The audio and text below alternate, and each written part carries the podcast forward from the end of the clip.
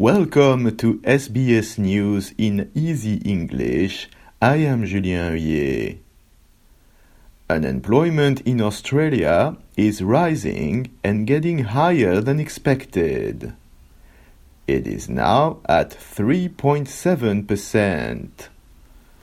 Economists thought the rate for July would be between 3.5 and 3.6%. The number of unemployed people increased by 36,000. The Reserve Bank of Australia wants the unemployment rate to rise over the next few months as part of a strategy to lower inflation.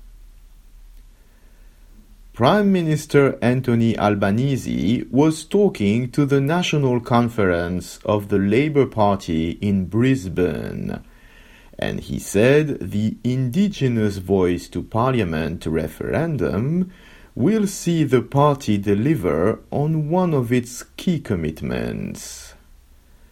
Mr. Albanese says the creation of a Voice to Parliament advisory body would help get better outcomes for Indigenous Australians. Our commitment to recognise and celebrate the oldest continuous culture on earth, our commitment to listen to Aboriginal and Torres Strait Islander people so we get better results in health and housing and education and jobs, so we close the gap between Indigenous and non Indigenous Australians. Our commitment to a voice enshrined in Australia's Constitution. Let's get this done together. A survey ordered by the Commonwealth Bank has found the majority of pharmacists expect the value of their business to fall. This loss of confidence is attributed to a change in dispensing rules. According to the 10th annual CommBank Pharmacy Insights report, 72% of community pharmacists expect the value of their business to decline, compared to 10% six months earlier. The government's new policy will increase the dispensing time to 60 days instead of 30 days for some medicines and will come into effect in September. The Pharmacy Guild, which represents many pharmacy owners, has been campaigning against the changes.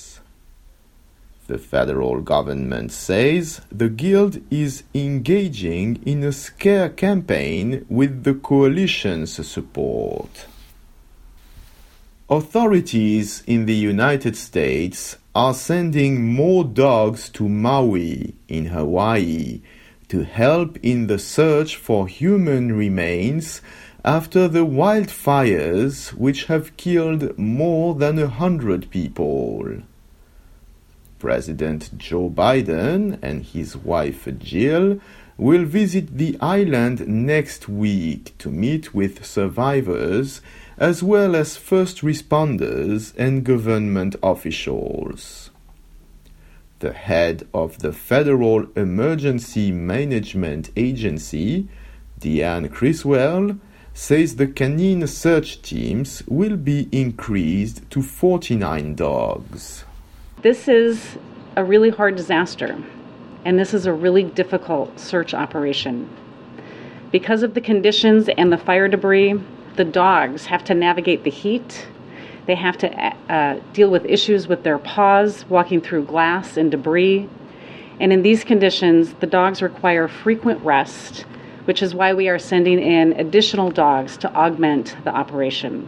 At least four churches have been set on fire in Pakistan over claims two men had desecrated the Quran.